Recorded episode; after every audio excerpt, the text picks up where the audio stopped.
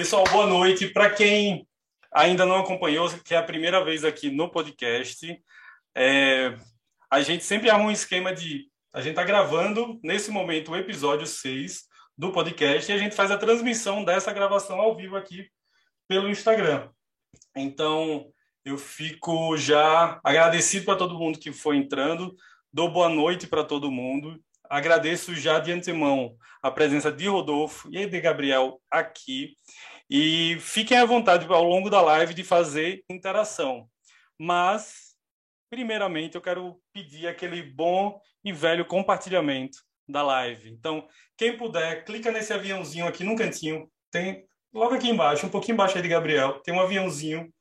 Clica e envia pelo menos para três amigos aqui que podem gostar da live. A gente vai conversar, como sempre, um papo leve, mas um papo cheio de conteúdo para realmente fazer, é, para agregar, né? Então, quem puder, já clica no aviãozinho e envia para três pessoas. Se você estiver assistindo pelo YouTube depois, por favor, clica, dá o like, é, compartilha e se inscreve no canal. Isso é o kit básico do YouTube, certo? E se você estiver escutando pelo Spotify, se você estiver escutando pelo Spotify, Spotify, gera aí o link e compartilha com seus amigos. É, e também deixa o seu gostei aqui, beleza? Então, agora sim, começando por você, Rodolfo. Boa noite, como você está, meu caro?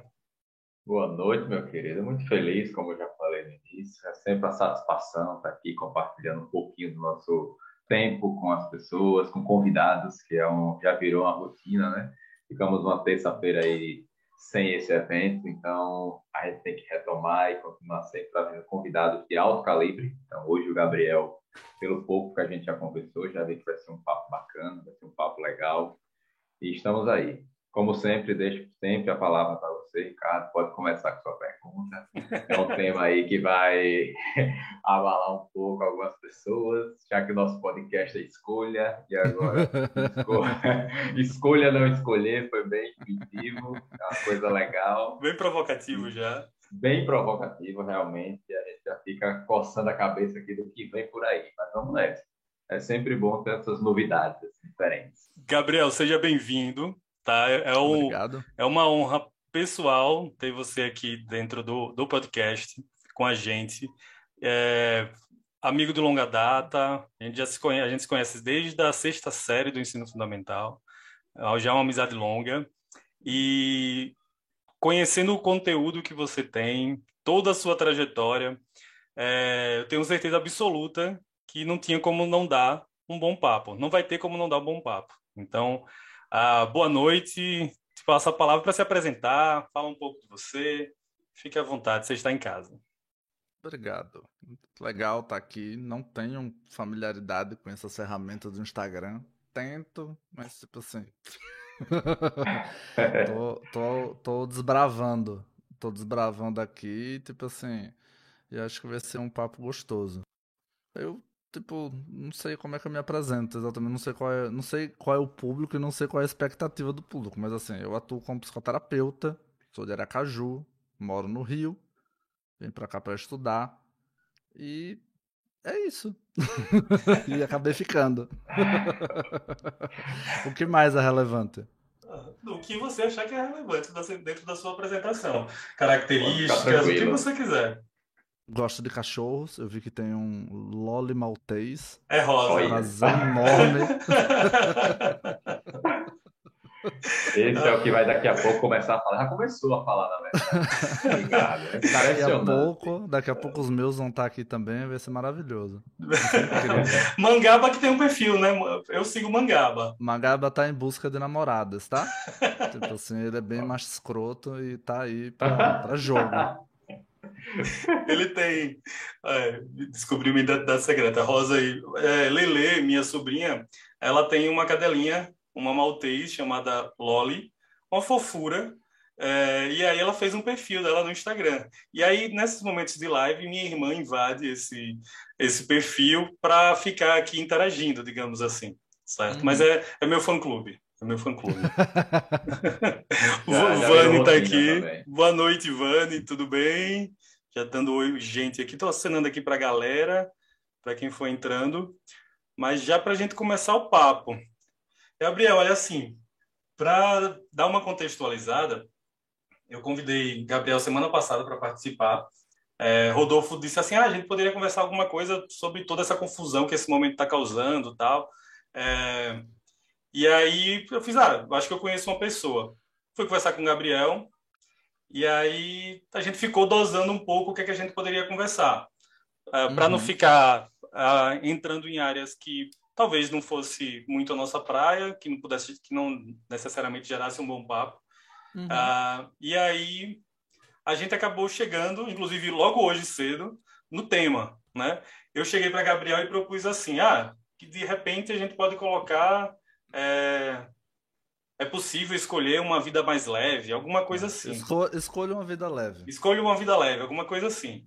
E aí é, Gabriel veio com, com uma outra ideia, um, um, não sei se exatamente um contraponto, mas ah, algo, digamos, mais provocativo, como o Rodolfo se referiu agora há pouco, do tipo, escolha não escolher.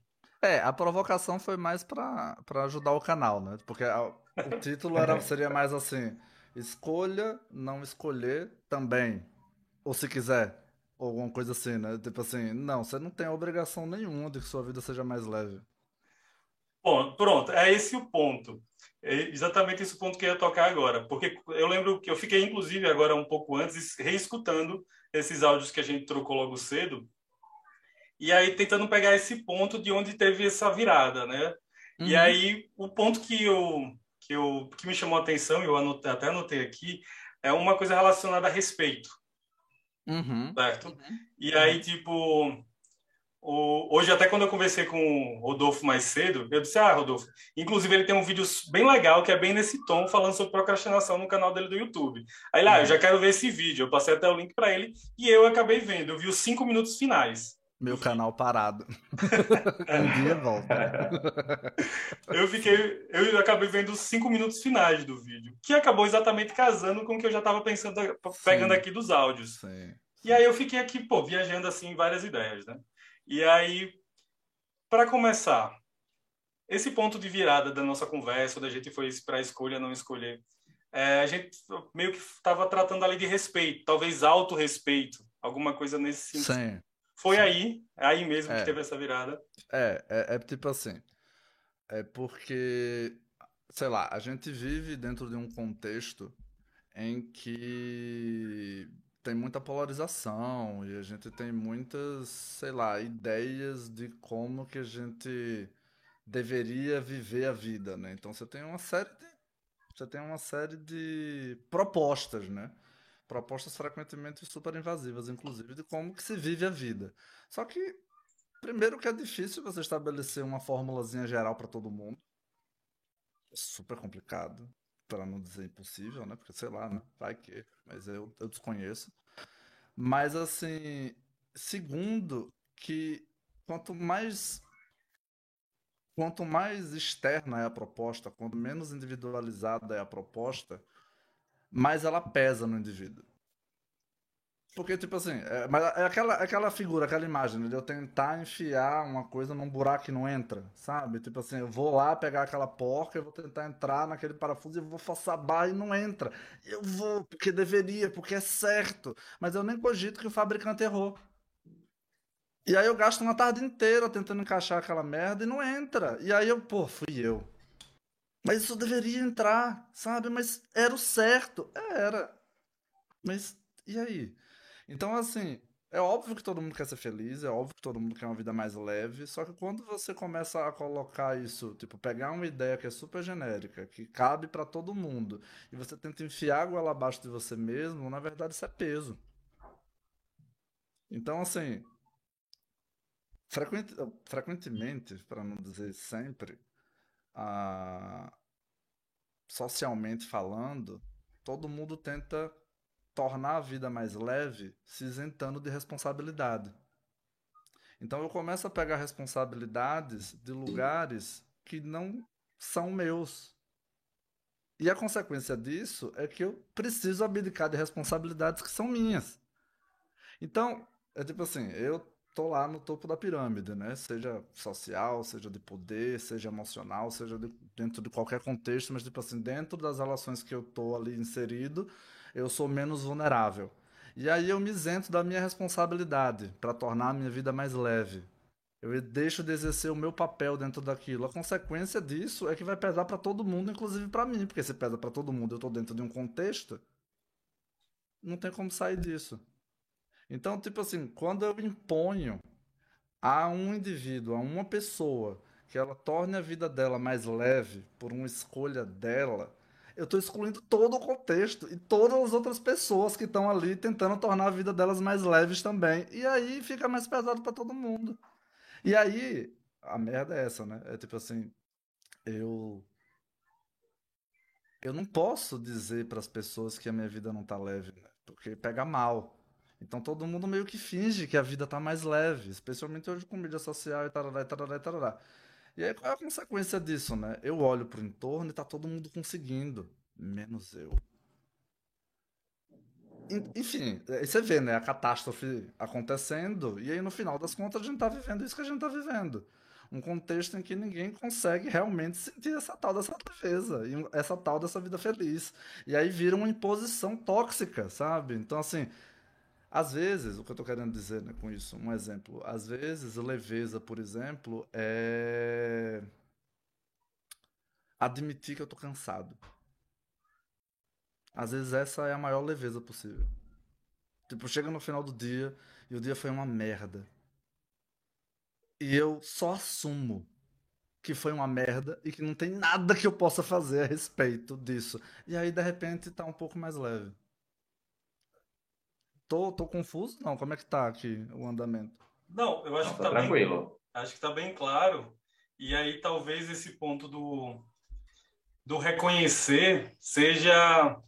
Claro, a gente não tá aqui querendo apontar fórmulas, mas esse ponto do reconhecer ali é um primeiro passo, né? Do tipo.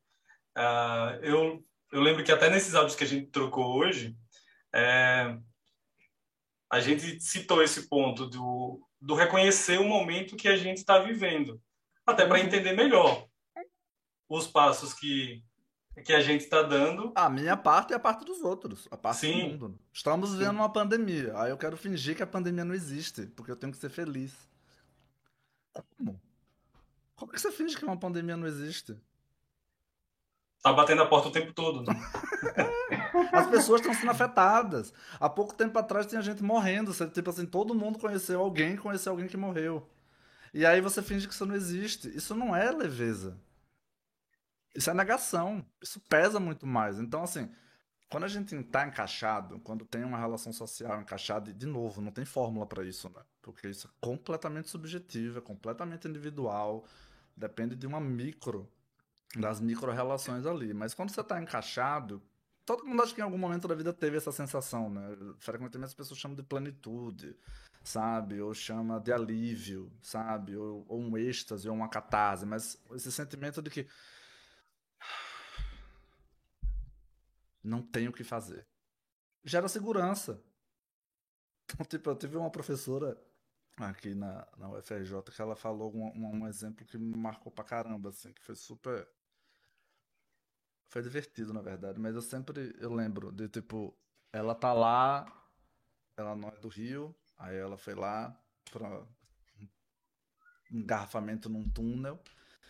E aí, de repente, lá no túnel tá engarrafado, fechado, ela tá dentro do túnel, as pessoas começam a sair do carro, começa a gerar um desespero gigantesco, as pessoas meio que sabem aquela, meu Deus, o que é que tá acontecendo? Aí de repente alguém grita: tá rolando um tiroteio lá na frente.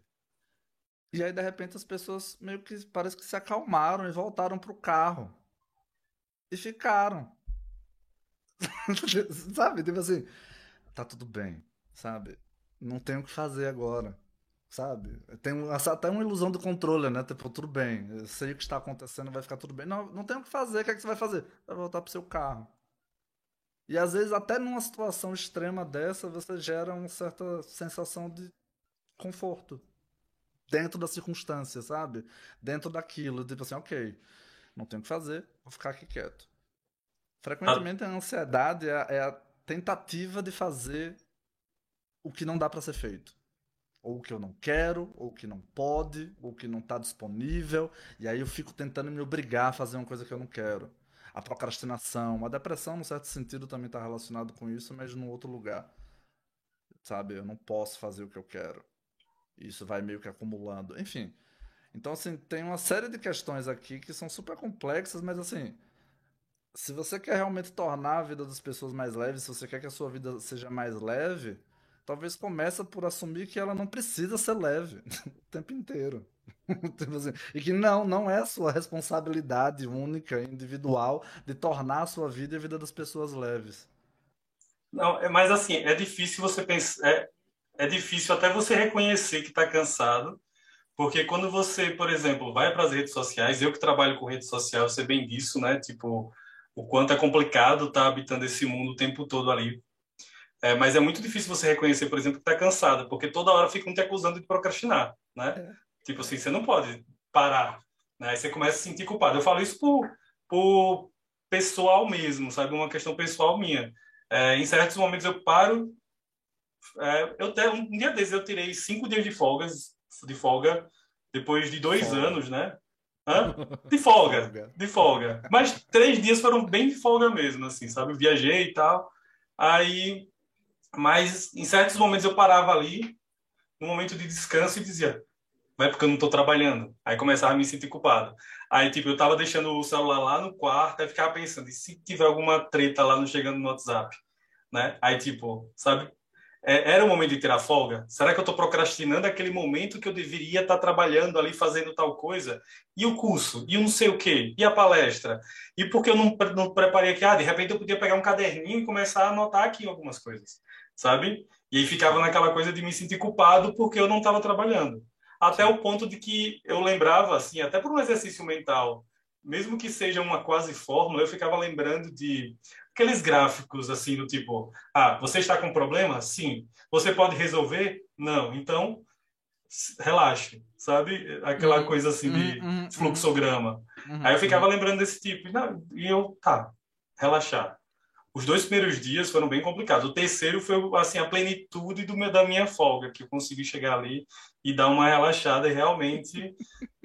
Mas assim, não é uma tarefa fácil. Então, quando você vai pegar o a, todo o contexto que envolve a sua vida, até assumir hoje em dia que você está cansado é, é, complicado, sabe? Trava as ideias assim e você e começa a se sentir culpado com tudo que vai rolando, né? Então... Pois é. Mas aí dentro desse raciocínio que a gente está construindo aqui, às vezes o melhor é não tirar folga.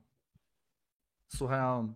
É, é, é isso mesmo. Ah, não, mas não posso, porque eu tenho um compromisso com a minha saúde. Isso. Eu tenho um compromisso com a minha família. Eu não posso me matar de trabalhar, sabe? Às vezes, tipo assim, se, se tirar férias é tão doloroso, às vezes não é aquele momento. E às vezes, de, tipo, é, frequentemente a gente é obrigado a fazer coisas que a gente não quer. Só que tudo que a gente não quer deveria levar a gente para algum lugar que a gente quer. No mínimo, né? Por que, que eu vou fazer uma coisa que eu não quero em absoluto? Eu não quero fazer isso e não vai me levar, vai me levar para um lugar que eu não quero, não faz sentido. Então, tipo assim, tudo tem que levar a gente para algum lugar que realmente seja que faça sentido pra gente. E aí, tipo. Assumir que é isso, sabe? Dá esse alívio. Assumir que, tipo, por que, eu tô fazendo isso? para chegar aqui. Beleza. Eu tô afim de fazer alguma coisa diferente disso? Nesse momento? Não. O que, é que eu tô afim de fazer? Eu tô afim de matar de trabalhar. Tá, ok. Que seja. É uma escolha. Então, sabe? Tipo assim. Ou como o título, né, de, de, dessa conversa, né, em tese, né, de tipo assim, não quero decidir agora. Isso tá me atormentando. Decidir se eu vou tirar férias ou se eu vou trabalhar. Cara, não quero lidar com isso agora. Ótimo, é um direito. Só você decidir não decidir já traz um alívio, já traz uma certa leveza, sabe? Tipo assim, velho, não, quer saber? Não vou pensar nisso agora. Tenho que resolver problema, vou resolver problema. E você assume isso. E você se responsabiliza por isso. E você arca com as consequências disso. Então tem um encaixe, tem um papel. Esse fluxogramazinho, eu esqueci o nome também, mas ele provavelmente é fortemente inspirado num filósofo que chama Epiteto, um filósofo estoico. Que ele, tipo assim, é, o estoicismo tinha uma simplicidade na maneira de de trazer os conteúdos, assim, que era. Tipo, o livro mais conhecido de Epiteto é o Enchiridion, que é tipo assim, chama Manual, sabe? É tipo assim, uma paradinha que você tira do bolso para aprender a viver. E aí é uma série de axiomas, uma série de frasezinhas assim que ele coloca e vai construindo uma em cima da outra, só para meio que tornar a vida mais simples. E o princípio dele, o mais importante de todos, é basicamente assim: tem coisas que você pode fazer e tem coisas que você não pode fazer. A merda é que a gente confunde. A gente inverte. Então, na medida que eu tô quebrando a cabeça nas coisas que eu não posso fazer, ou que eu não quero fazer, que é uma palavrinha difícil, eu deixo de fazer as coisas que eu deveria fazer. O que eu gostaria de fazer. Então não tem uma fórmula absoluta para o que eu quero e para o que eu preciso. É circunstancial. Depende da física, né? Segundo, depende da natureza. E a gente é natureza. E a natureza é meio que vai ditar isso. Tem algumas questõezinhas complicadas no estoicismo, certas limitações, e tem muita mal interpretação, porque quando a gente fala de querer, frequentemente as pessoas entendem pensar, né? Então, tipo assim, eu não escolho estar com fome, né? E a minha escolha do que é que vai saciar a minha fome também tem uma limitação muito grande. Eu posso fingir, sabe? Eu posso mentir para mim mesmo, de tipo assim, não, é, qualquer coisa serve. Mas não é qualquer coisa serve. A gente tem necessidades muito específicas e a gente fica fingindo que elas não existem, só para tornar possível existir, sabe? Só para tentar se ajustar ao contexto. Mas assim, a gente precisa de nutrientes específicos. A gente precisa de memórias afetivas específicas. Então, às vezes, eu quero comer isso aqui porque eu adoro isso aqui. Porque isso, sabe? Então, tipo assim, e eu não quero comer isso aqui porque eu detesto essa merda. Tire da minha frente, vai tornar meu dia pior. É melhor passar fome. Então, assim, a gente abdica desses critérios e a gente abdica desses limites numa tentativa de perseguir aquilo que a gente não quer porque a gente acha que deveria querer. Então, a gente está sempre meio que tentando impor através do pensamento, através de, sabe, sei lá de quê, de, de, tipo assim, de ideias que são preconcebidas e que são construídas, sabe lá por quem, por quando, mas que tipo assim, a gente deveria querer isso. Eu queria querer isso, frequentemente eu escuto isso atendendo geral, assim, sempre surge. Puxa, mas eu queria trabalhar agora. Mas, pô, mas você não quer. Aí vai fazer o quê? Não, mas eu deveria querer, seria ótimo se eu quisesse. Mas você não quer. E aí você nem para pra perguntar o motivo. Aí às vezes você descobre, se você parasse para se perguntar, que talvez você quisesse trabalhar, mas não daquele jeito. Às vezes você quer trabalhar mal-humorado. Ah, eu sei bem isso. Eu sei bem isso. Trabalhar de manhã. Logo cedo. Mas não pode, porque eu tenho que estar com um sorriso no rosto, porque eu tenho que ser gentil com as pessoas. Quem disse, gente? Que fixação é essa em gentileza, pelo amor de Deus? Tem dia que você não tá gentil. E você pode pedir respeito para as pessoas, inclusive. Dizer, gente, foi mal aí, mas tipo assim, não vai rolar. Então hoje eu tenho que trabalhar porque essa demanda tem que ser atendida, mas assim, hoje não é um dia bom. Então assim, deixa eu fazer minhas coisas aqui. Faz parte, né? É, tem até um, uma, uma, tatuagem agora que vai ser feita por causa é. por sua causa aqui. Samuel. Queria querer isso, vai tatuar. Acho que geral. Já tatua com uma tribal, assim. Vou fazer um quadrozinho aqui nessa área de atendimento, porque é, queria querer. Gente, pelo amor de Deus, como assim você queria querer, gente? Você quer o que você quer. E aí você tenta respeitar, porque, tipo assim, tudo que a gente tem, tudo que a gente sente, tudo que é expressão da alma, né? Que é tipo o pensamento, o sentimento, a volição, né? Desejo, enfim, tudo que está composto ali demandam de experiência para amadurecer. Então, assim, se eu fico negando tudo, imagina. Então, tipo assim, é, a fome, de uma certa maneira, ela imagina que é uma criança. Aí imagina que a sua fome é a fome de uma criança. Aí a criança quer comer isso o tempo inteiro. Se você ficar negando isso o tempo inteiro, e ela nunca poder, nunca vai poder saciar aquilo e nunca vai poder nem conversar sobre essa necessidade, qual será a consequência disso? Tem hora que você tem que parar e dizer, por que você quer comer isso, gente? Isso aqui não serve. Isso aqui, isso aqui. Pô, e sabe, se a gente fizer desse jeito? E aí você vai amadurecendo o paladar, você vai amadurecendo a expectativa, a perspectiva de você ter experiências boas na sua vida. Então, assim, e de novo, olha como é complexo, né? Gente, tô falando um bocado aqui e a gente não chega numa conclusão, né? Tipo, não tem uma coisa de tipo assim. Vou ser feliz. Vou tornar a vida leve. Vou escolher. Porque não, essa escolha é desejo, não é pensamento. Vou ser feliz. Ou, ou a, a, um dilema é, maravilhoso, tipo assim, vou ser livre. Tipo, você tá mandando em você mesmo, né? Então, assim, você nunca vai ser livre. Porque você tá ordenando a você ser livre. Então, assim, você vai obedecer ou você vai ser rebelde a você mesmo? Então, não, não tem uma solução, né? Rodolfo, acho que eu te interrompi no momento que eu fui falar, que você foi falar, perdão. Você falou alguma coisa? Não, tranquilo, tranquilo, tranquilo. Eu só realmente, para uma pergunta, já teve várias insights, várias coisas, várias informações rápidas, assim, que a gente, parando para ouvir, a gente começa a se localizar em muitos momentos da fala dele. Uhum. Então, tem um momento aí que ele falou, que é uma coisa que eu uso bastante nas minhas mentorias, por exemplo, é o ponto do reconhecimento. Você tem que reconhecer as coisas. Às vezes a gente tem um costume muito grande de apontar o erro dos outros e nunca olhar para o que a gente faz. A gente fala muito dos outros e às vezes a gente não sabe, não avalia o nosso comportamento, até mesmo diante daquilo que a gente está criticando. Então esse reconhecimento é muito forte.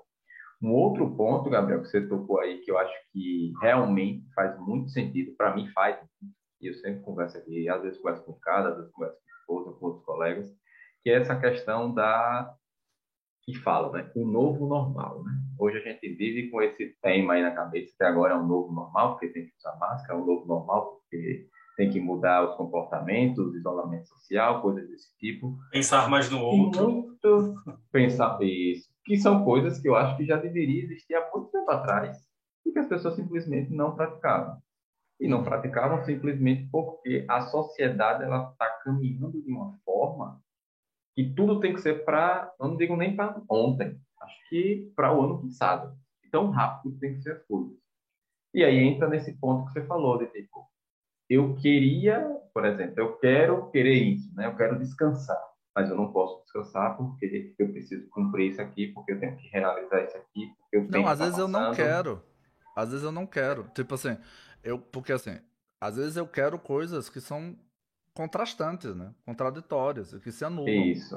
É, tipo, eu uhum. queria querer descansar, mas eu quero trabalhar. Sabe? É, é. Não, eu queria poder descansar, mas eu quero, sei lá, eu quero ter dinheiro para fazer isso. É, pronto, isso mesmo. e eu não ponto... quero largar o meu trabalho atual. E aí tem uma colisão de escolhas. Ah, é um choque. e o cara fica estático ali, não sabe uhum. o que uhum. vai fazer. Não uhum. sabe se descansa, não sabe se trabalha, não sabe se muda de área e fica uhum. naquele dilema. Uhum. E aí, só para contextualizar, isso acontece muito. Por exemplo, eu trabalho com educação financeira. Uhum. E aí, quando eu chego e trago algumas perguntas para essas pessoas, a pessoa fica totalmente desnorteada. Uhum. Porque eu digo, como é que está a sua saúde financeira? Como é que está a sua relação com o dinheiro?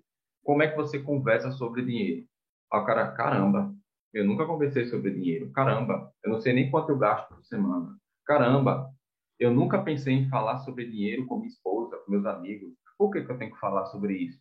Mas às vezes o falar ele é fundamental, que é onde você vai encontrar determinadas situações, onde você vai perceber que falando, conversando, você consegue se entender, você consegue uhum. se localizar. Seria mais ou menos nesse sentido. Uhum. Tá. Rodolfo, só um segundo. Você travou no Instagram. E, sa... e caiu aqui agora também na. Não foi? Não, deixa eu ver. Não, no... na gravação aqui no Zoom ele tá. Ah, no Zoom tá normal. É, tá. Você tá, tá. Pronto. Você caiu no Instagram. Você caiu no Instagram. Me avisa aqui quando você voltar que eu já te coloco novamente. Por enquanto, deixa eu dar um oi aqui pra galera. Bruna. Eu acho que, inclusive, ela é sua paciente, né, Bruna? Só sei que nada sei. Maravilhoso. É... Tainara perguntou se travou. Não, foi travou, travou tinha sido o Rodolfo mesmo. Eita, tem um monte de mensagem. É. Já voltei, viu? Já voltou? Peraí, deixa eu adicionar ele de novo. Uh, Parece foi? que ele tá falando de Ricardo. Ele é exatamente assim.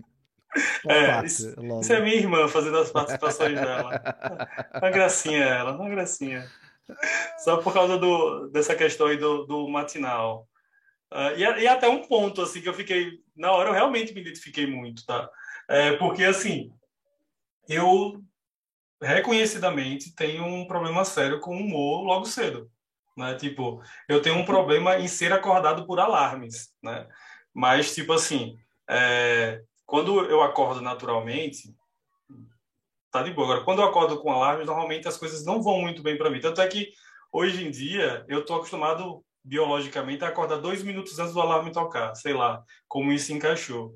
E mais, assim, foi um lance que quando eu saí do meu antigo emprego e pensei a minha vida sem ter uma obrigação de estar oito horas no trabalho, sete horas no trabalho, sete e meia, sete quarenta e cinco, como era o meu trabalho antigamente, é, eu pensei assim, ah, dá para eu fazer um lance aqui então, sabe, para de repente fazer assim, porque é inevitável.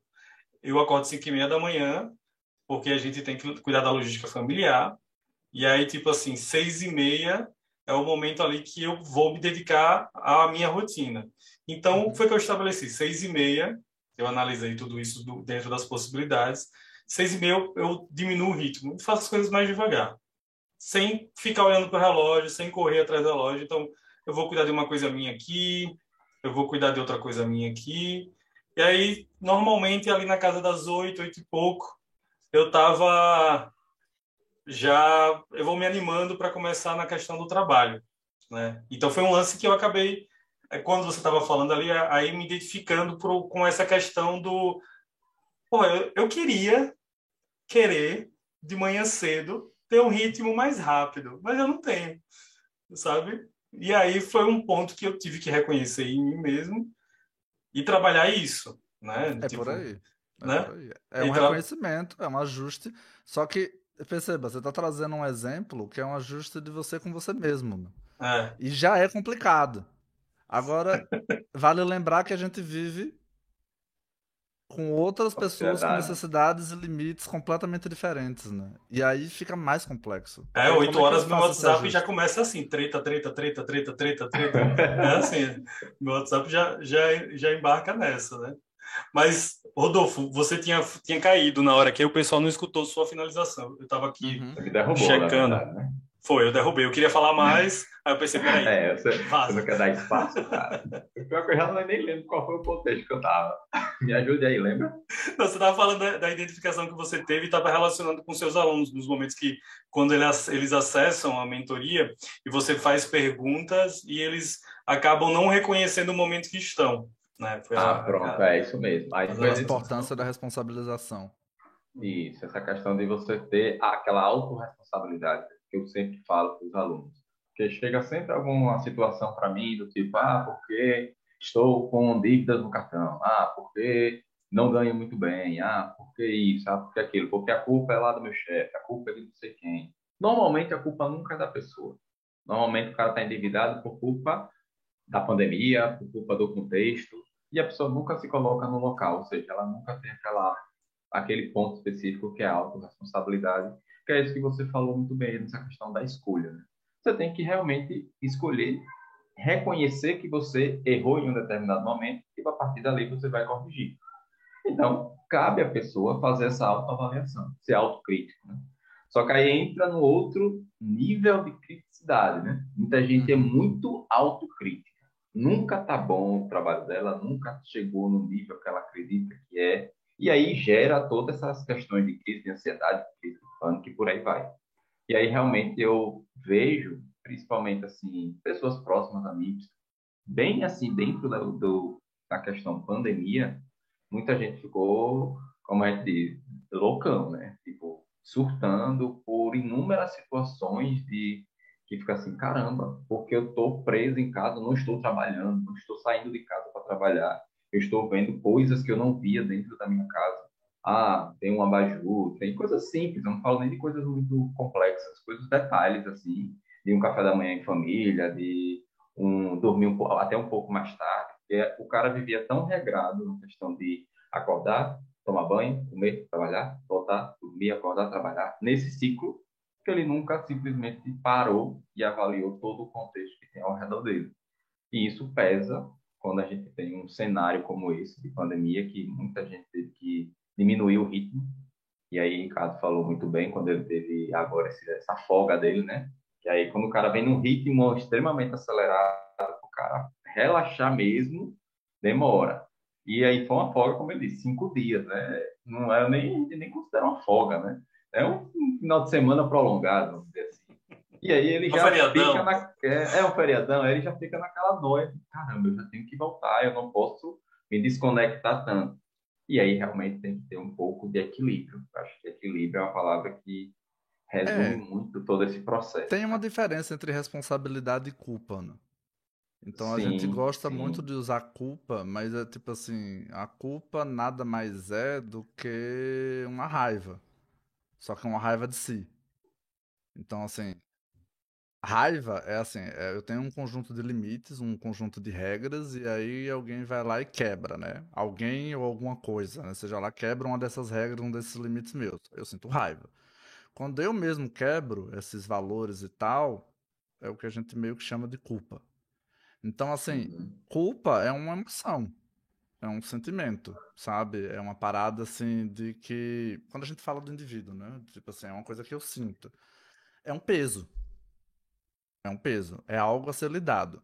Quando a gente está falando de responsabilidade, a gente está reconhecendo que eu tenho uma parte e que o mundo tem uma parte. E que cada componente do mundo tem uma parte. Então, reconhecer a parte dos outros necessariamente leva para minha parte. Então, assim, eu acho super saudável as pessoas reclamarem do mundo, por exemplo.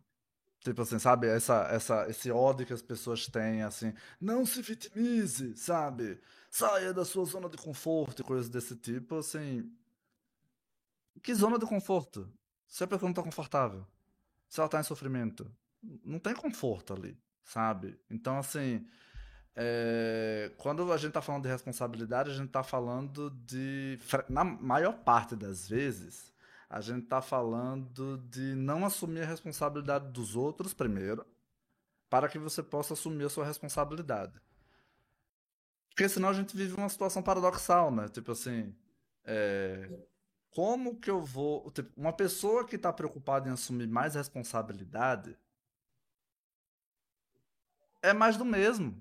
Porque se eu tô preocupado que eu não tô assumindo todas as minhas responsabilidades, significa que eu sou uma pessoa responsável. Em excesso. Porque assim, quando a gente faz o que a gente tem que fazer, a gente sente alívio, a gente tranquilidade. Quando eu sinto que eu estou devendo para o mundo, eu sinto peso. Então, você poder se aliviar e reclamar dos outros, frequentemente é um caminho possível para você chegar num lugar em que você começa a assumir a sua responsabilidade. Mas o problema é que a gente não consegue fazer isso realmente, né? A gente não consegue culpar os outros, porque tem uma vozinha lá dentro que tá culpando a gente o tempo inteiro. Então, na verdade, eu fico tentando culpar os outros eu não consigo de maneira eficiente.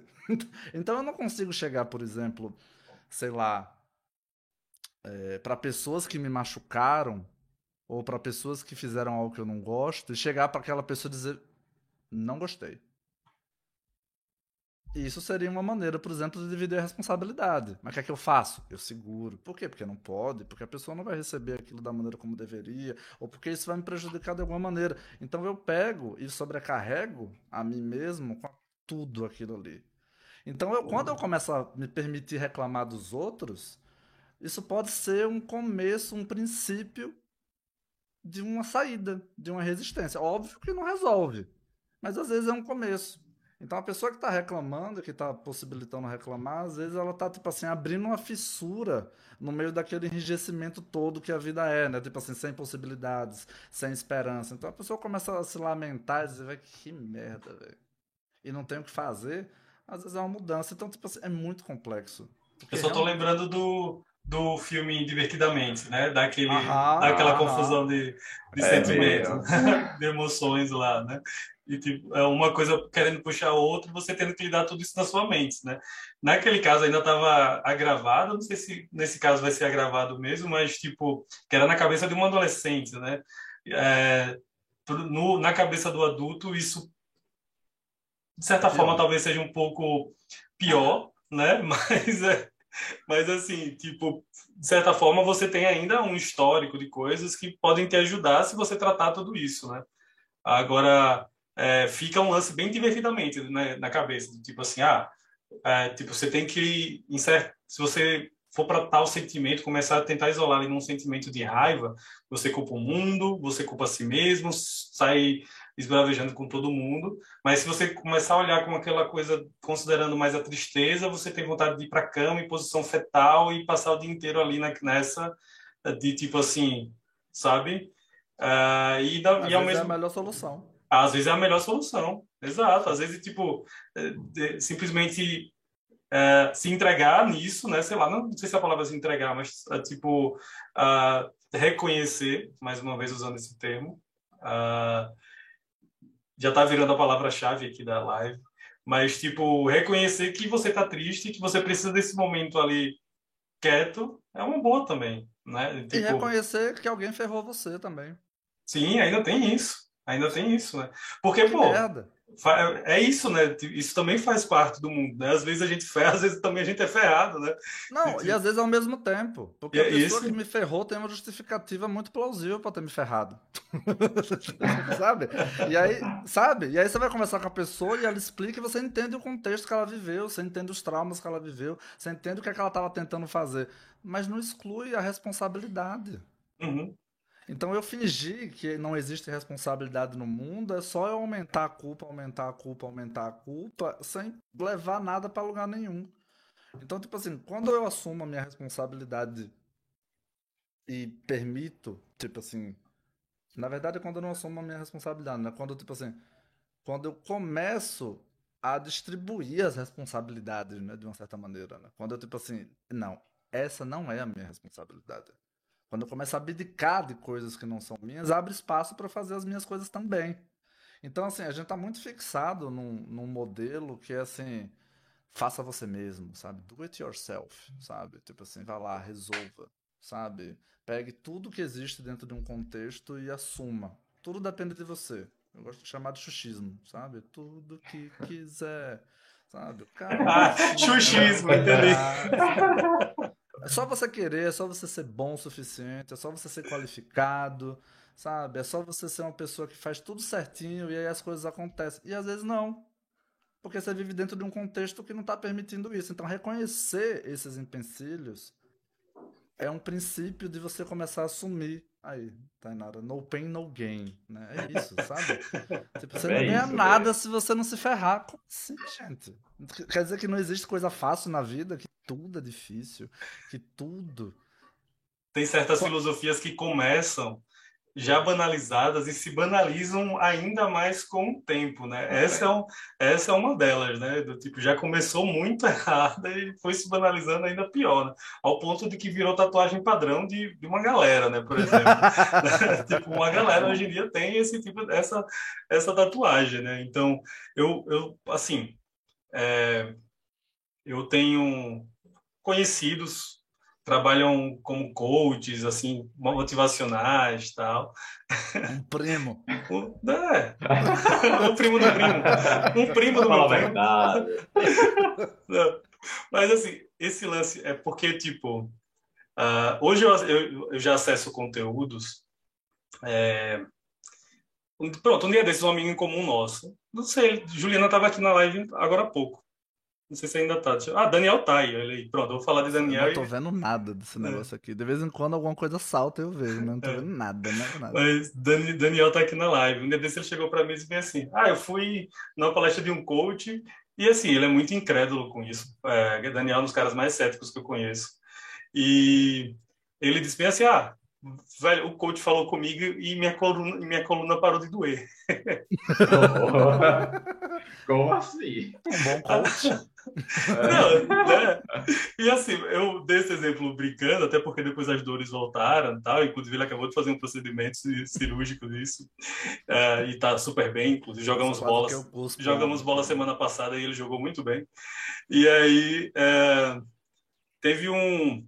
Hoje eu, eu fico acessando uh, e vejo que tem um mundo legal dentro desse mundo motivacional sabe? Uhum. Que tem um, realmente uma galera ali tentando ajudar a motivar sem jogar uma culpa em cima de você, do tipo assim, o No Pain No Gain, o do tipo faça você mesmo, uhum. se você quiser você alcança, tudo depende de você, esqueça o contexto. Ah, eu conheço tal pessoa que conseguiu fazer aquilo e ele tinha uma vida muito pior do que a sua. Aí você já começa, puta que merda, eu vou pensar ah, assim, já, caramba, né? Eu, se uma pessoa pior do que eu, segundo o cara que tá me dizendo, é, conseguiu porque eu não tô conseguindo, aí já começa, né, posição fetal. Então, tipo, é um lance é, complicado de, de lidar, mas é interessante uh, perceber também que buscar motivação no seu dia a dia, eu acho que tem uma certa importância, né? Tipo assim, buscar o que é o que brilha seus olhos uh, no é, seu dia a dia é importante. Para mim é né? uma busca por desejo. É, é tá. é quase sinônimo. Para mim é Sim. é quase sinônimo. Mas isso não necessariamente é ruim. Não, não. É, depende. É isso. Para mim tudo tudo é manifestação, né? Tudo é manifestação de alguma coisa. Então, assim, tudo tá vindo de algum lugar, sabe? Tudo de alguma maneira está sendo construído por alguma coisa. E tudo tem uma conexão mínima que seja com a natureza, com o cosmos, com a vida e tal. Só que tem deturpação, né? Então é um sofisma. Eu pego uma verdade desloco ela no tempo, desloco ela no espaço, desloco ela do contexto e ela vira uma outra coisa completamente bizarra. Mas tudo tem algo a aproveitar. Inclusive, várias dessas coisas de coach e, e, coisas que tendem a ser mais cognitivas e tal, tem uma ponte muito grande nesse filósofo que eu falei, Epiteto, né? Do estoicismo. Só que a galera dá uma deturpada boa, porque, tipo assim, o estoicismo era extremamente determinista. O estoicismo. É, a, a questão da liberdade no estoicismo é uma parada complexa, porque, tipo assim. Eu não sei se eles acreditavam em liberdade. Tá longe da minha alçada conseguir realmente entender isso, mas, tipo assim, tem artigos científicos discutindo a liberdade no estoicismo, pra tentar ver se e aí, o que, que esses caras achavam de liberdade? Então, a proposta de você reconhecer o que é ser e o que não é, não é uma proposta de liberdade no primeiro momento. É uma proposta, na minha percepção, de conforto. Liberdade são outros 500. Então, tipo assim, a gente tá numa conversa aqui que é básica, que é, tipo assim, quase subsistência, na minha percepção. Sabe? A gente tá aqui, tipo assim, velho. Como que a gente tem uma vida sem desespero? Essa seria uma pergunta. Porque assim, quando eu ralo. Eu, tô, seria massa ter essa resposta. É isso. É, essa, é. Essa, essa, é a conversa. A gente não está falando sobre coisas muito mais sofisticadas do que isso, não. A gente está falando de uma coisa que é básica. Como que faz para eu não entrar em desespero? Como é que faz para eu ter uma conexão mínima com aquilo que eu estou vivendo? Como é que faz para eu ter a capacidade de amar alguma coisa? Porque quando você está em desespero, você não tem nada, você está desconectado de tudo, está desconectado de todos. Então, tipo assim, o que a gente tá falando aqui para mim é o mínimo do mínimo. É tipo, como que você consegue é, sintonizar minimamente com a sua vida. Sintonizar minimamente com a vida das pessoas que estão no seu entorno. Sintonizar com a vida em si. E aí, a partir disso, tem uma série de outras construções, né? Então, porque assim, quando eu tô ralando, quando eu tô lutando, sabe? É, não, a gente não tá conversando aqui sobre uma vida paradisíaca que é isenta de dor, né? É o oposto disso. Mas quando a gente sente uma dor que é nossa, que está relacionada com o papel que a gente exerce na vida, que está relacionado com o corpo da gente, está relacionado com a gente, com o nosso desejo, essa dor flui. Ela não gera desespero. Então, por exemplo, quando, sei lá, a gente perde alguém querido e a gente sofre, tem várias etapas naquele luto. Até você chegar num ponto em que você aceita aquilo. Porque não tem nada que você possa fazer. Você não está se cobrando, meu Deus, eu deveria ressuscitar aquela pessoa. Ai, nossa, eu deveria ter feito isso, eu deveria ter. Tem uma hora que você. E aí não tem desespero. É até gostoso num certo nível. Tem até um certo prazer nisso, sabe? É, é uma dor que. Ah, ok, sabe? Tá colocada. Agora, uma dor que eu vivo, que é claustrofóbica, que é angustiante, que me gera, sabe, asma, sabe? Aquela coisa que eu não consigo puxar ar, que eu não consigo soltar ar, que, sabe, aquilo ali, isso não é ok. Isso não é ok de jeito nenhum. Então, é por isso que eu tô falando, às vezes, você chegar nesse lugar de leveza, às vezes é, você é surtar. O surto, por exemplo, é uma tentativa de botar para fora, de tipo assim, e aí não é uma questão moral, por exemplo, né? não é se você faz o certo ou se você faz o errado. Às vezes a pessoa que tá lá, sei lá, nossa, super polêmico isso, mas às vezes a pessoa que tá batendo em alguém, ela tá sendo muito mais saudável do que a pessoa que não bate. Tô dizendo que é certo, tô propondo as pessoas baterem umas nas outras, não. Eu tô falando que no contexto de saúde. E não necessariamente no físico, né? É. Então, assim, a, o surto é uma tentativa de sair o que tem que sair. Se a gente começa a criar um diálogo com as coisas que tem que sair, a gente consegue direcionar. A gente consegue criar uma relação. A gente consegue educar de uma certa maneira, né? A gente não consegue impor. A gente consegue, tipo assim, ok, tipo assim. É, sei lá. A fome acho que é o melhor exemplo do desejo e da motivação. Assim. Estou com fome. Aí eu quero comer alguma coisa. Se eu não pergunto o que é que eu quero comer, eu vou abrir a geladeira e vou pegar o que está disponível. Mas isso é uma merda, porque a longo prazo isso desvitaliza, isso não te serve. Aí você começa a sofisticar um pouco mais, tá? Tô com fome de quê? Sabe? Que fome é essa? Porra, queria comer um fast food. Aí você, não, não posso, fast food faz mal. E aí você já nega o desejo de antemão, sabe? Tipo assim, você nem dialoga com esse, com esse negócio. Com essa... Por que, que eu tô com vontade de comer fast food? O que é que tem no fast food que vai me saciar? Sabe? E aí, se eu começo esse diálogo, eu posso descobrir que não é o fast food. É a praticidade. É a ansiedade do dia, sabe? É, sei lá, o apelo. É uma memória afetiva, porque era o lugar que eu ia com meu pai quando a gente saía de um determinado lugar e tal, tal, tal. Quando você começa a sofisticar esse diálogo, as coisas ficam muito mais leves, porque aí você consegue saciar da melhor maneira. E aí, às vezes você chega na conclusão, pô, nem precisa de fast food, talvez um hambúrguer gourmet seja melhor. Pô, uma comida caseira talvez seja melhor. Talvez ir na casa do meu pai e a gente comer aquilo ali talvez seja muito mais interessante do que o fast food. Tô achando que, inclusive, você vai pedir fast food quando acabar, porque Tainara tá ficando com fome. é, mais, é mais fácil, Ricardo. Não, eu já jantei. Só, só se tivesse galegos. Ainda existe galegos? Eu tô falando aqui. Tive... Vamos patrocinar.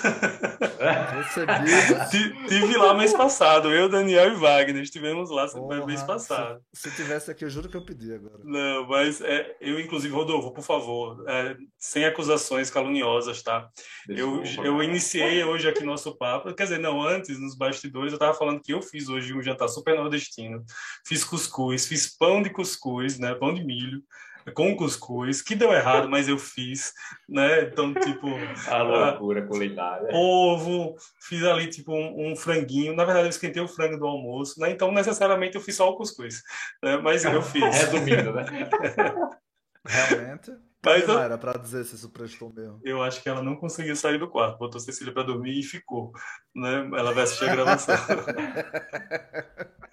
Mas, assim, é, deixa eu aproveitar aqui. Antes fazer uma coisa que eu ainda não fiz hoje, galera, se vocês toparem aqui, nesse nome, marcou você, escolha podcast 6. Se você clicar aqui, vocês vão ver os três participantes dessa live e do lado vai ter um botãozinho assim, seguir. Então, se você não segue, se você segue, vai estar ali aparecendo seguindo. Se não, vai, vai, aparecer um botãozinho azul com, com o nome seguir. Aí você clica. Três pessoas que fazem um trabalho super legal aqui. Então, uh, marketing digital, psicoterapia, é, planejamento financeiro. Fiquem à vontade, sigam aqui, tá? Só clicar aqui. Agora dá uma passada. Quando tá aparecendo alguma coisa ali, alguém começou a seguir você. Aí eu tava Acab... quebrando a cabeça, seguindo quem? Sou eu. o cara manja do Instagram. Acabou de aparecer aqui para mim. Acabou de aparecer. Duas pessoas aqui. Sejam bem-vindos, galera. Então, são, são três pessoas desenvolvendo um trabalho legal com profundidade com muita seriedade, mas também com muita leveza. Então, fiquem à vontade para seguir, tá? Só dando uma passada aqui em algum comentário que a gente pode ter perdido. Deixa eu ver. Ah, Samuel dizendo: Nossa, amo demais esse homem. Você é incrível, Gabriel. Sou, cap... Sou bem capaz de concordar. Ah, deixa eu ver aqui. É que agora está subindo muita notificação dizendo que seguiu. Peraí é complicado quando tem três pessoas na live, fica um campinho aqui bem pequenininho para ver. Bem pequeno, né? É. Aí, tipo, tinha alguém. Quando eu cheguei, eu perdi. Alguém dizendo que gosta muito do filme Divertidamente. E realmente, né? Tem uns. Pô, eu sou.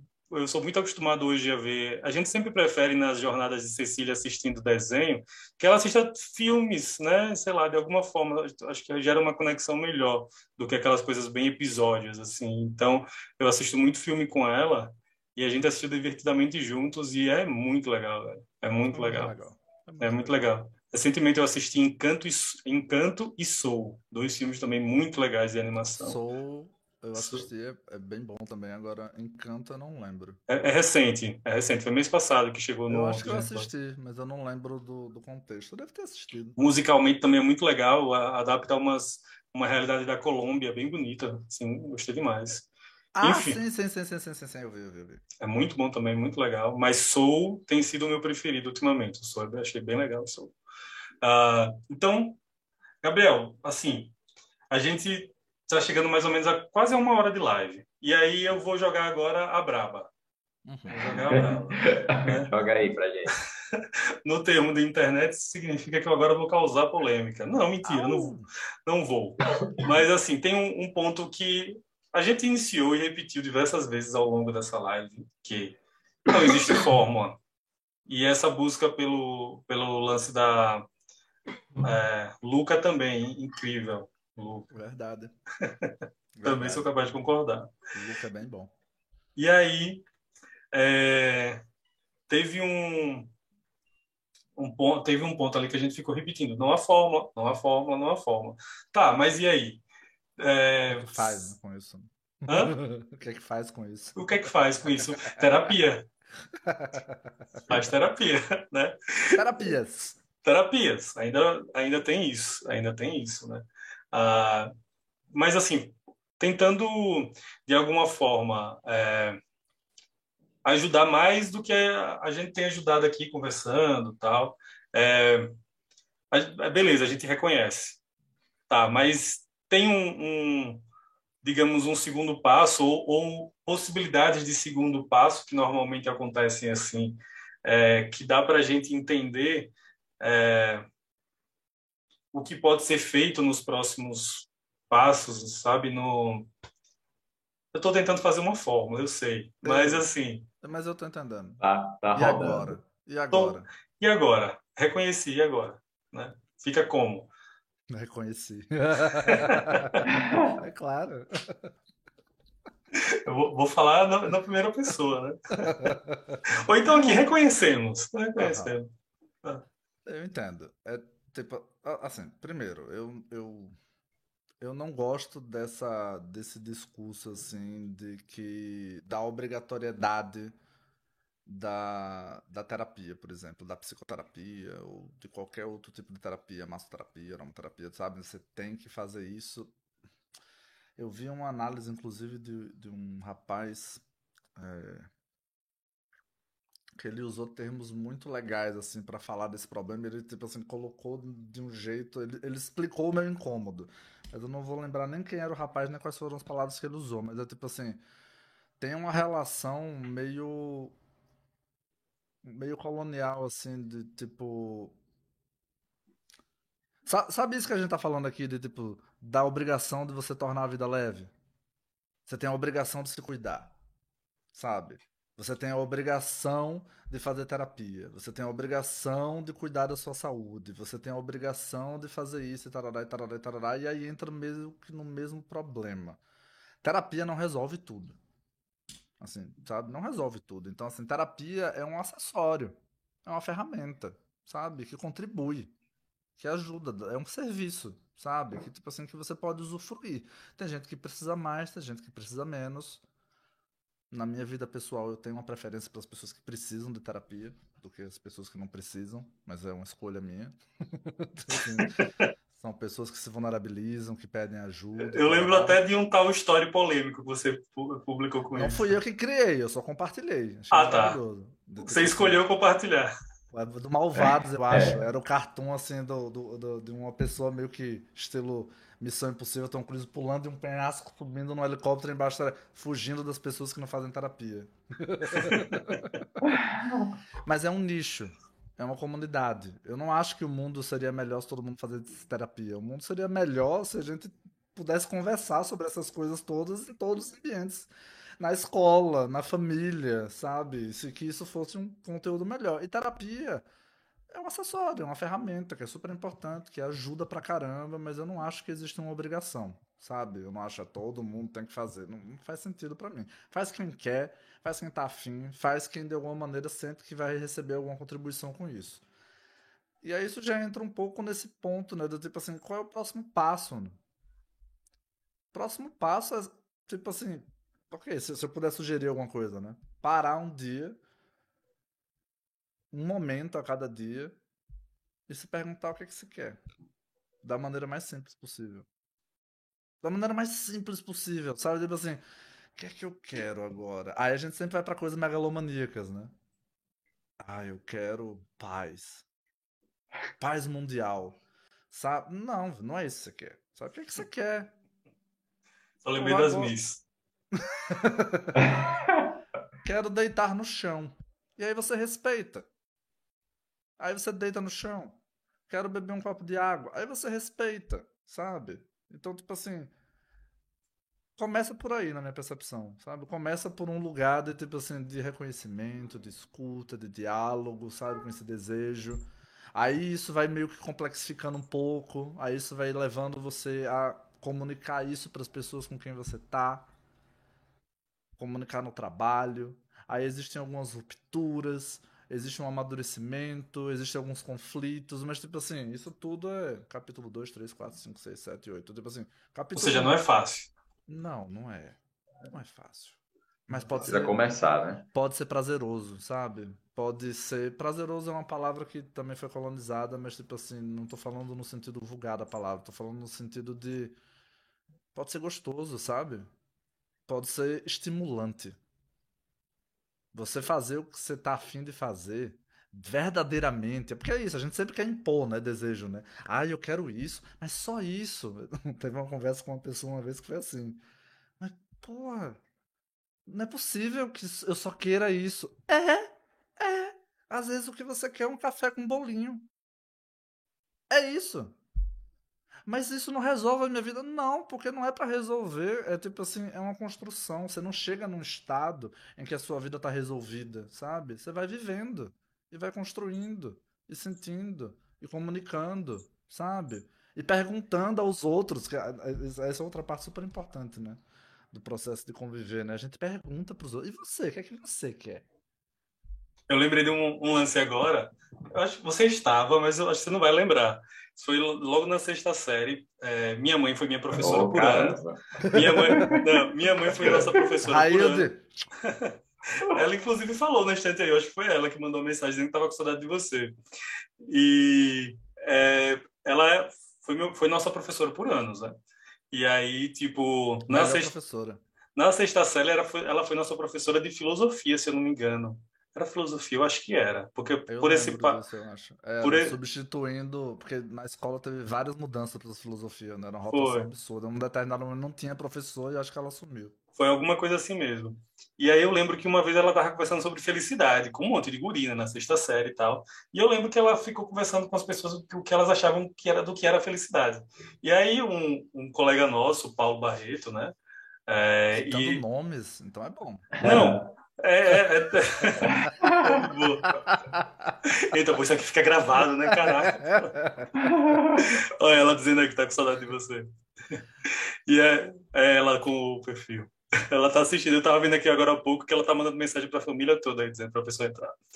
E aí, é, ela perguntou assim, tava perguntando pra galera, o que é felicidade? Pra um monte de guri, né? E aí, chegou em Paulo e disse bem assim: ah, para mim, felicidade é abrir uma lata de leite condensado. Eu lembro! Sensacional!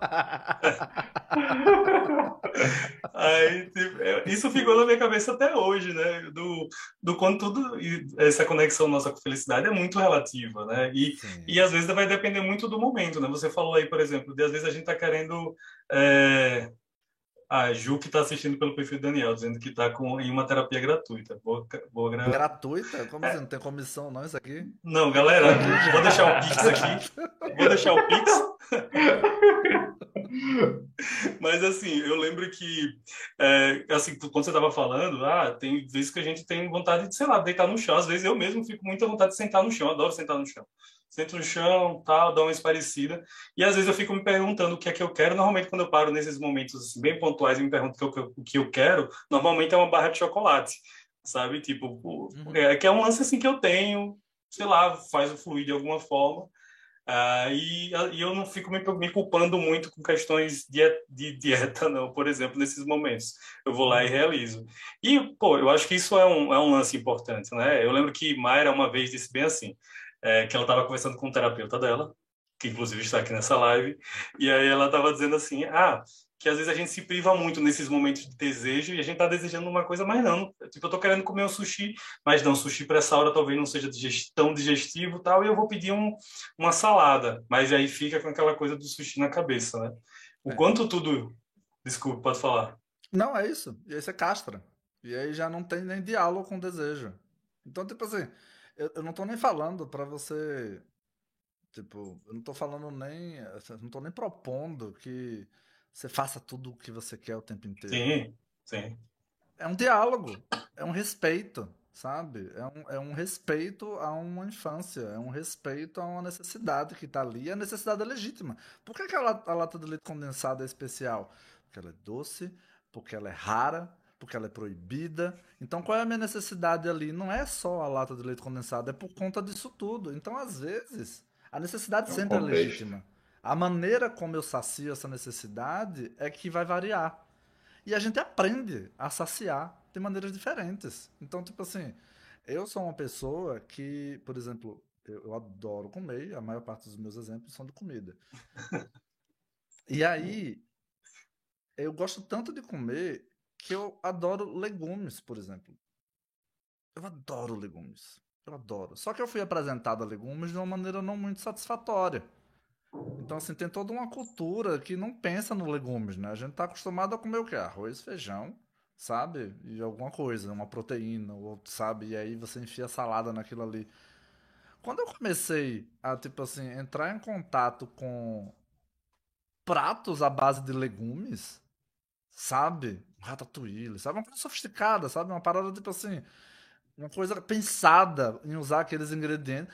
Foi uma explosão, sabe? Meu Deus, como assim, gente? O que, que é isso? Uma coisa simples, uma, uma amiga minha que tinha ascendência mediterrânea, ela me ensinou a fazer legumes no vapor, e aí o toque especial, joga azeite em cima dos legumes e bota alho cru picado em cima. Gente, eu posso comer aquilo ali todos os dias.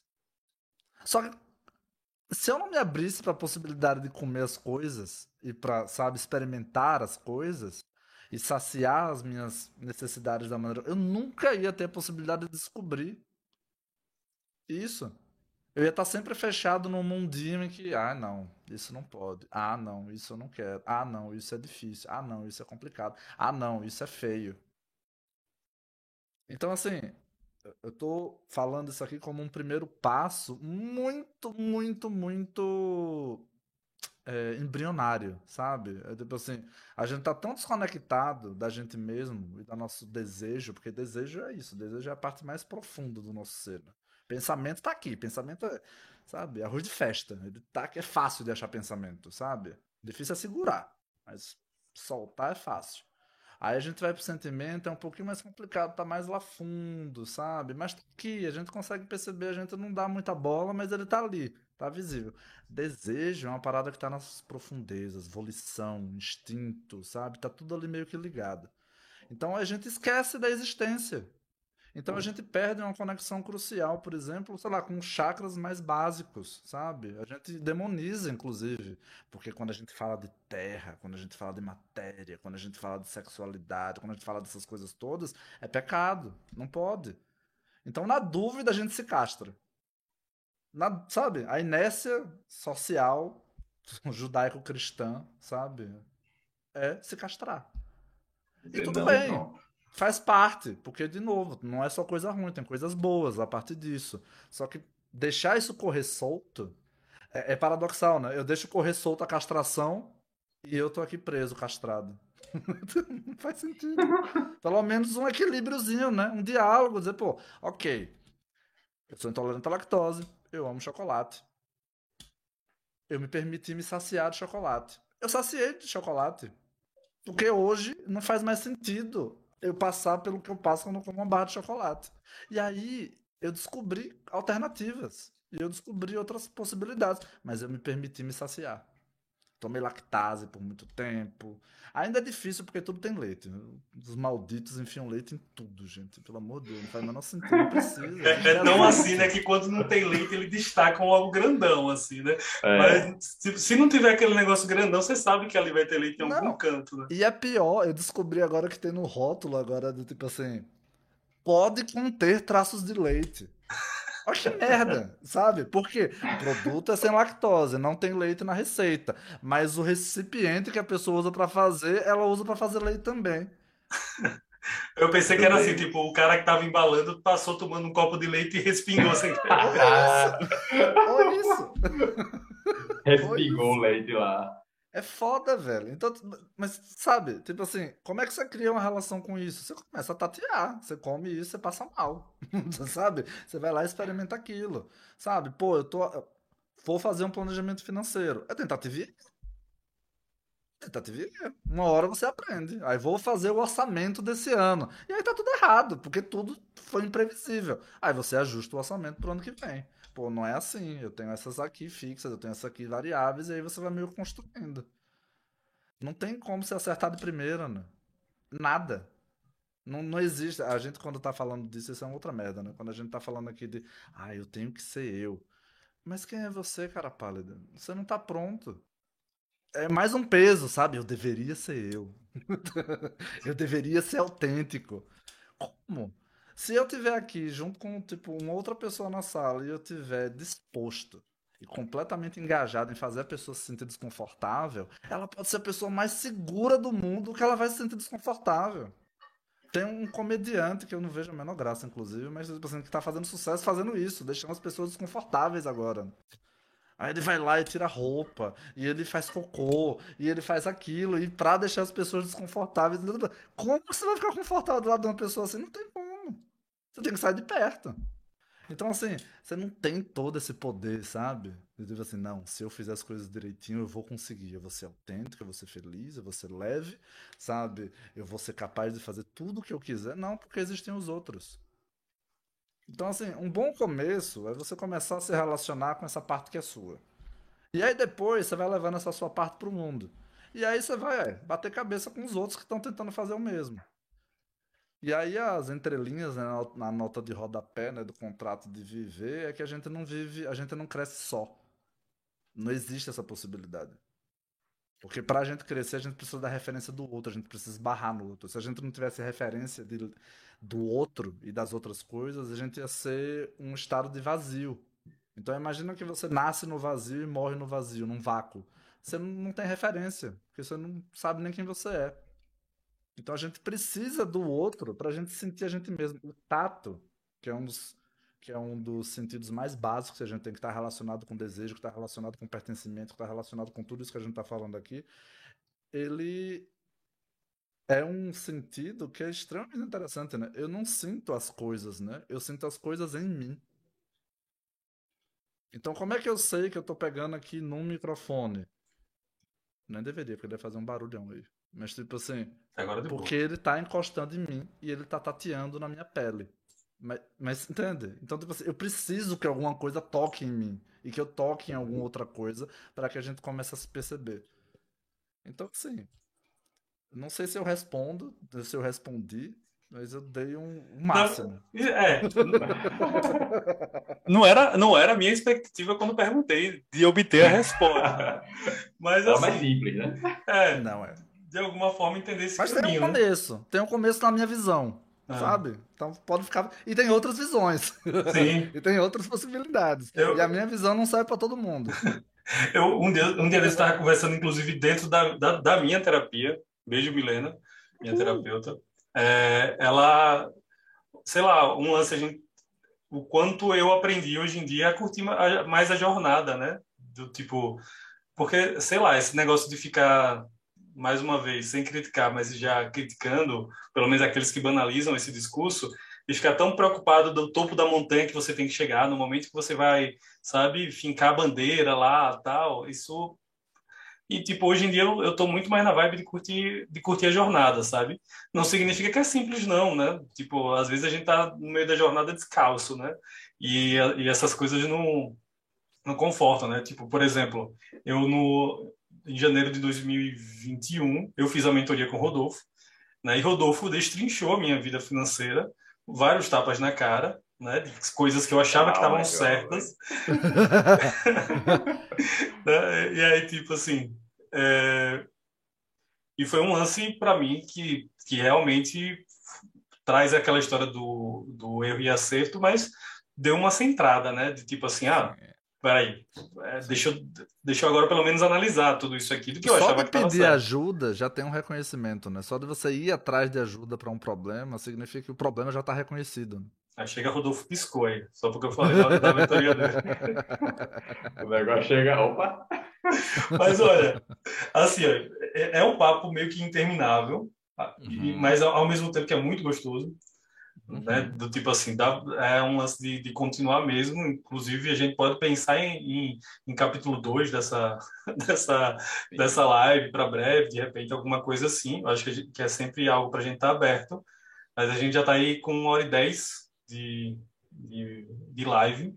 E, e, a gente já tem um papo muito legal que vai estar no YouTube, depois no, no, é, no Spotify também, para e, e, aqui no próprio Instagram, para se reouvir, se rever e tal. E aí a gente chega agora nesse momento do que a gente fala nesse, nesse, nesse ponto final. Eu queria lembrar, eu estava lembrando assim de, uma, de um ponto de, que Rodolfo trouxe na uma live que a gente fez com o André que o Rodolfo disse assim, ah, deixa eu aproveitar que você está aqui, é, André, e deixa eu pegar um pouco mais de você, dê algumas indicações de livro, eu queria te pedir a mesma coisa, de, de hum. repente, assim, livros que de repente a gente pode ter uma coisa mais introdutória, talvez não precisa tão aprofundado, né? Mas de repente alguma coisa que, que vem assim que é interessante a gente de, de, é, deixa essa indicação, pode ser de livro, filme, podcast, canal no YouTube, o que te, o que te vier. Mas com qual propósito? De, tipo, de quebrar a cabeça? De... Não, eu acho que, de repente, de, de redescobrir esse lance do questionamento, eu acho que é importante também, do, do se sentir bem também, se questionar, de repente, é, sei lá, uma coisa mais introdutória desse caminho do reconhecimento também. Não sei se de repente te vem alguma coisa. Não tem algum livro chamado No Pain No Gain? Deve ter, né? Deve ter, eu não conheço. É mas alguém deve ter se apropriado desse nome, não é possível, velho. Deve ser No Pain No Gain, uma foto de um cara na academia assim, tá? Cara, difícil essa pergunta, porque assim, muitas das coisas que eu falei aqui bebe de várias fontes, mas é tipo, é uma mistureba de um monte de coisa. Então eu não sei se tem um livro ou um filme, tipo, não tem algo que esgote nem que comece isso. Tipo, tem algumas coisas assim, tem, sei lá, é, tem um livro que é super legal de, é, de Robert Fisher, que é O Cavaleiro Preso na Armadura, por exemplo. Mas é, é legal, é um conto, sabe? Ele fala sobre algumas coisas e, e quebra com outras, mas é, é, é específico, não fala exatamente do que a gente está falando aqui, mas toca. Tem a chave dos sete labirintos, que é mais lúdico, sabe? Que é gostoso também de ler. É... Tem um outro livro que é bem legal também, de, se quiser dar uma olhada nisso de, sei lá, de ter uma perspectiva um pouco maior. Tipo, tem a Epopeia do Pensamento Ocidental. Quem escreveu, inclusive, foi um psicólogo, que eu esqueci o nome agora. Tem o Enquiridium, tem versão traduzida de um professor da UFES aí, espetacular, inclusive. É, ele que fez, ele que publicou, e aí tem notas e tal. E é uma leitura simples. No início você meio que demora um pouco para se acostumar, sabe? E aí fica uma parada meio esquisita, mas assim, depois você se acostuma e no instante. É bem simples. As ideias são quase estúpidas, assim. E ele vai meio que construindo, construindo, construindo. O Banquete de Platão é uma leitura gostosa também, que abre possibilidades para alguma coisa. É... Tem uma coleçãozinha aqui, ela tá ali, que eu acho o máximo. Aqui no Brasil é da editora Globo.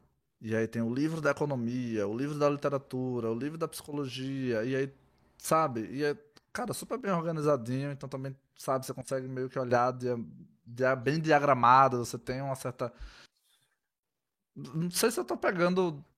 São coisas simples que você pode se divertir, que você pode acessar, que você pode meio que começar a entender um pouquinho do contexto, mas ainda assim é um tiro bem distante. Tem um cara na França que chama Luc Ferry, eu acho que se pronuncia assim, que ele tem vários livros, então ele propõe o amor como uma religião laica, ele propõe o que é realmente uma vida bem-sucedida, sabe? Ele tem vários livros assim nessa vibe assim que são super desconstruídas também, que são super interessantes. Foucault ele fala de biopoder, ele fala de uma série de coisas que vai problematizar a norma e a ordem, sabe? Tudo aquilo. É isso. Difícil essa pergunta, ainda não, não tem... Então, mas assim, eu, eu, já deu muitas coisas. Então, eu prefiro que venha com vários do que tentar fechar em um só. Eu acho que tá massa.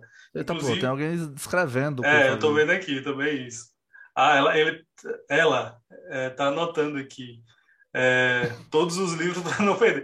De qualquer, anotando aqui, ó, galera. De qualquer forma, quem estiver assistindo pelo YouTube, eu sempre coloco na descrição. Sempre não, é a segunda vez que a gente faz isso, mas eu vou colocar também na descrição a lista dos livros, tá? Ah, anotando aqui para a galera, beleza, massa, massa, massa. Já é um serviço aí, galera. É só baixar um pouquinho e printar também, já ajuda, mas de qualquer forma vai estar no, na descrição do vídeo do YouTube, certo? Agora, é, e se alguém quiser alguma coisa mais específica, pode entrar em contato comigo também. Eu pergunto, é isso, tipo, não tem um livro, não tem, assim como não tem solução, não tem um manual, saca? Sim. Tipo assim, tem um monte de coisa que vai meio que despertar, sabe? Tem um monte de curso, tem um monte de formação, tem um monte de processo, sabe? Eu já fiz uns processos de teatro que são espetaculares, assim, que quebra tudo. Caiu de novo. Mas enfim, eu posso dar essas indicações, assim, de uma maneira um pouco mais personalizada. Enquanto. Ah, perdão, esqueci de ah, um. Sim. Esse talvez fale ainda mais próximo. Um autor que chama. Putz. De La Rosa. Caramba, esqueci o nome do livro. É... é sobre a experiência. É sobre a experiência.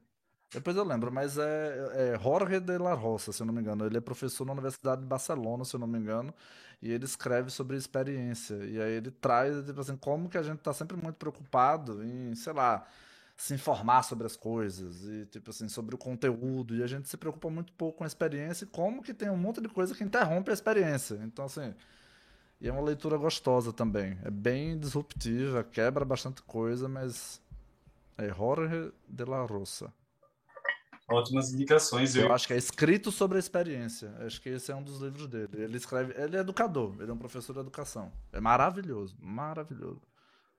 Show de bola. A gente já tem uma boa lista aí para colocar na descrição. E tá vivo ainda, se eu não me engano. Então, plus. Só, eu só me senti um pouco mal por não ter lido nenhum deles. Mas assim, Tipo, peço perdão. tá, Ricardo, perdido. Eu também não li as coisas que você lê, velho. É, então, exato. tá todo mundo aí, tá tudo certo. É, no, dia, no dia de André também, dos que ele, do que eles indicou, indicou lá, eu também não tinha lido nenhum.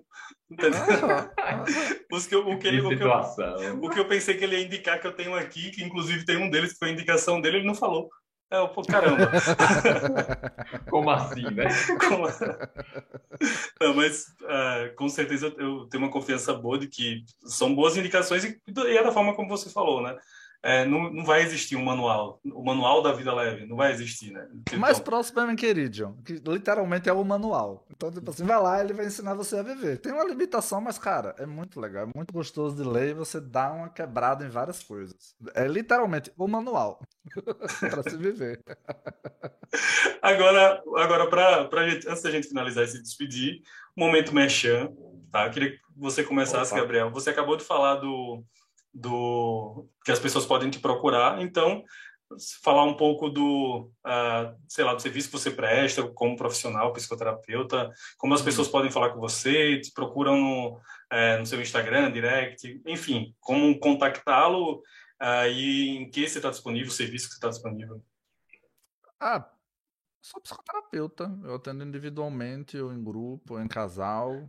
É para a gente ter conversa mais ou menos como essa. então, assim, algumas pessoas entraram aqui, algumas pessoas que são clientes, pessoas que eu atendo, e assim, e provavelmente zero novidades. zero novidades.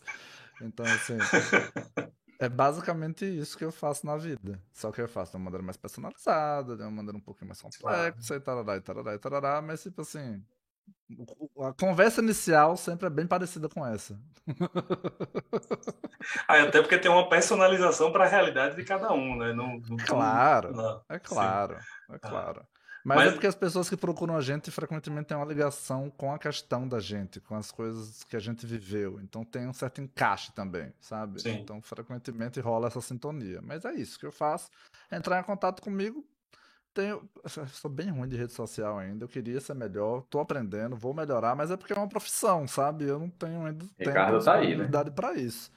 A gente já tentou. eu sou ruim demais. Ricardo, o que é isso, cara?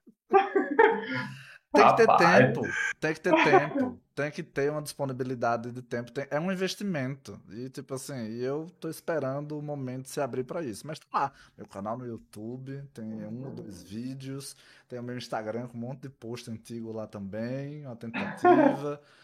e aí lá tem o link pro meu WhatsApp. Que é isso. Ele pode falar comigo, pode entrar em contato comigo. E aí eu tô super à disposição. Perfeito. Como eu falei, clicando aqui, no título da live, abre, mostra os três participantes, Gabriel está aí, clique em seguir. De qualquer forma, quando, quando terminar aqui eu publicar essa live, na descrição eu vou ter marcado ele, então é uma outra forma também de acessar, tá? Procura ele lá pelo direct. É, Rudolf, se jogue aí, faça seu mexão. Ai, vamos lá, né? Momento único. Vê se não derruba me derruba a live. Na primeira live foi engraçadíssimo, porque nessa hora eu estava administrando a live e minha bateria descarregou. Na hora que eu disse, faça seu mexendo. Acabou a live. Pô, a bateria... Parece de propósito. Levanta as mãos aí. Pois é. Vamos lá. Deixa as é, mãos visíveis. Então, para quem, quem não me conhece, sou Rodolfo, então sou criador de um canal que é o Biofinanças. Então, é um canal que é voltado exatamente para a educação financeira. Então, a nossa proposta é poder passar um pouco do meu conhecimento. Então, já estou há seis anos nessa área atuando nessa parte de investimento, planejamento pessoal. E a gente tem um programa de mentoria financeira, onde nós ajudamos o, as pessoas a organizar a vida financeira. Então, a gente já pegou mais de 40 alunos, já passaram pela nossa mentoria. E mais recentemente a gente teve um outro modelo que foi criado, que é o aconselhamento financeiro. Se a pessoa tem uma dúvida, se a pessoa recebeu uma grana aí, ganhou na loteria, e não sabe. Depois não fale de mim, não. Não, não fale de mim, não. a gente faz um aconselhamento para poder fazer um direcionamento melhor desse dinheiro. A gente sabe hoje que existem muitas coisas no mercado, existem muitos formatos de investimento e muita gente vai pela modinha. Então, esqueçam essa, esse lance de pegar criptomoedas, de investir na bolsa, se você não tem conhecimento próprio e não tem capacidade para estar tá investindo nesse tipo de, de setor. Então, o mais importante é que você adquira esse conhecimento e saiba gerar mais dinheiro a partir do que você já tem. Então, a gente atende de jovem, adolescente, adulto, mais velho, pessoas que querem realmente, de alguma forma, ter um planejamento financeiro, ter um controle financeiro e que realmente possa gerenciar melhor o dinheiro que ganha. É Show de bola. Show de bola. Eu falo, eu falo no pessoal por uh, já ter feito a, a mentoria com o Rodolfo e Mayra fez recentemente a mentoria com ele também e, e, saiu falando maravilhas. Inclusive, me deu também puxões de orelha, né? Dentro do nosso, da nossa, da nossa organização claro. familiar, do como a gente pode melhorar ainda, apesar de que a gente já tem, a gente já se dá uma nota boa, digamos assim. Da mesma forma como uh, o trabalho de Gabriel também, eu sou muito suspeito de falar, porque eu conheço Gabriel desde sempre, e então eu vi, percorri muito da, da, história dele vivenciando ela, né, tipo ali do lado, da mesma forma como também, da mesma forma como também o amigos meus foram foram ah, clientes de Gabriel, minha esposa foi barra é cliente de Gabriel, é, até agora recentemente, Bruna, Bruna estava aqui até agora há pouco, não sei se ainda está, mas Bruna também, estava me falando como tem sido a experiência e falou maravilhas. Então, tanto Gabriel quanto o Rodolfo, indico muito. E aí, fazendo minha, o meu mexã, é, redes sociais.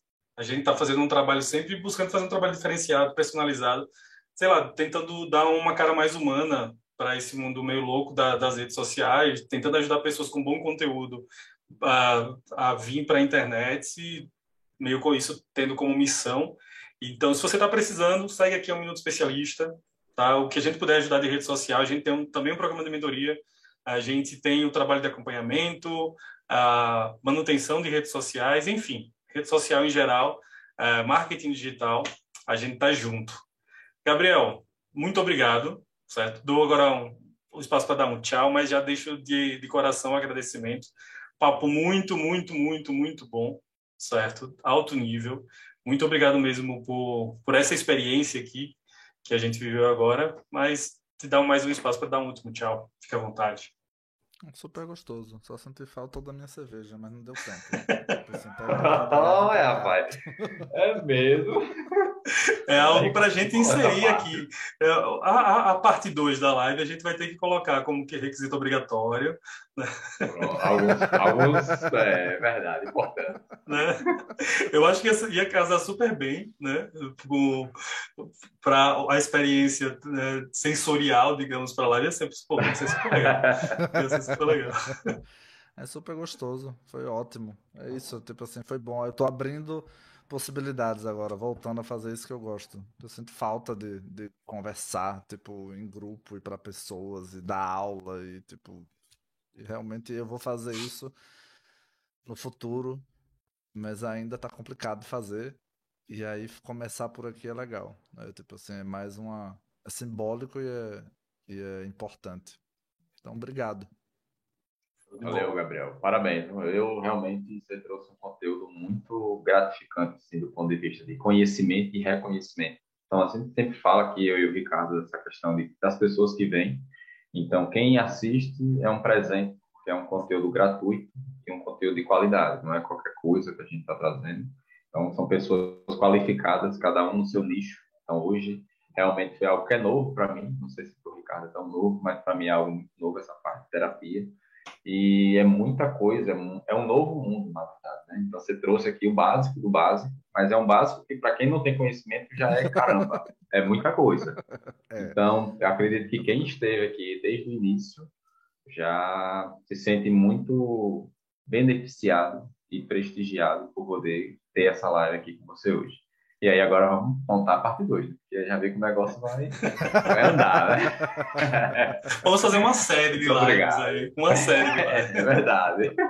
Mas, mas, de qualquer forma, até teve, um, teve certos momentos que eu fiquei aqui imaginando, caramba, é bom estar aqui no papo, mas também deve estar sendo bom assistir. Então, eu acho que esse é sempre um objetivo e eu acho que ficou muito legal. E assim, galera, quem está aí, quem ficou até agora, Deixo também um agradecimento para quem passou, para quem está assistindo depois, ouvindo depois. É, deixo meu agradecimento e mais uma vez a, tiver, vou deixar agora salva a live aqui no Instagram, certo? Marcar todo mundo, vocês podem acompanhar por lá compartilhar, enviar para pessoas que vocês acham que podem curtir esse papo também. Se você estiver vendo pelo YouTube, não esqueça de, agora, última chance de deixar o like, compartilhar, se, uh, se inscrever no canal. também vou deixar o link do canal de Gabriel aqui, porque eu tenho certeza que em breve vai ter movimentação. Da mesma forma como o de Rodolfo também, deixar todas as mídias aqui. E quem estiver escutando a gente pelo Spotify, o quanto puder espalhar esse link para mais pessoas também se inscreverem lá no canal do do Spotify, a gente vai ficar super feliz, até porque a gente sempre está buscando. Terça-feira temos de novo, né, Rodolfo? Acho que a gente está buscando agora uma presença mais artística, musical. Está quase é. fechado aí e a gente vai vir com mais um papo legal, um papo leve, mas como eu sempre falo, com, com muita ideia boa. Beleza? Valeu, galera. Beleza. Valeu, Paulão. Valeu. Valeu, valeu. valeu. Ó, um beijo pra galera do Instagram. Um beijo pra galera do YouTube. é? Viu que eu sei? Tá é só exercitar. Já, já tá aí dentro é. do seu coração. valeu, gente. Tchau, tchau. Valeu, Gabriel. Valeu. Tchau. Até mais.